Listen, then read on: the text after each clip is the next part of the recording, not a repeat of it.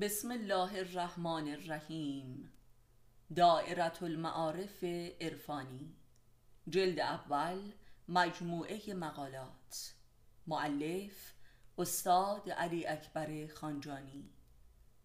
فصل اول فلسفه آدم و حوا.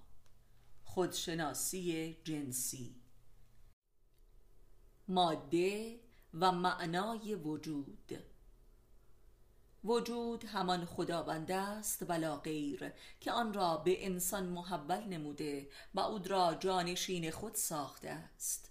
و اما وجود حق تعالی در آدم و حوا تجلی گشته است که حوا تجلی ماده وجود است و آدم نیز تجلی معنایش و هرگاه که این دو به اتحاد رسیدند ذات حق آشکار می شود و دین او زنده می گردد همانطور که در رابطه محمد صلی الله با خدیجه و سپس در رابطه علی علیه السلام با فاطمه علیه السلام رخ نمود.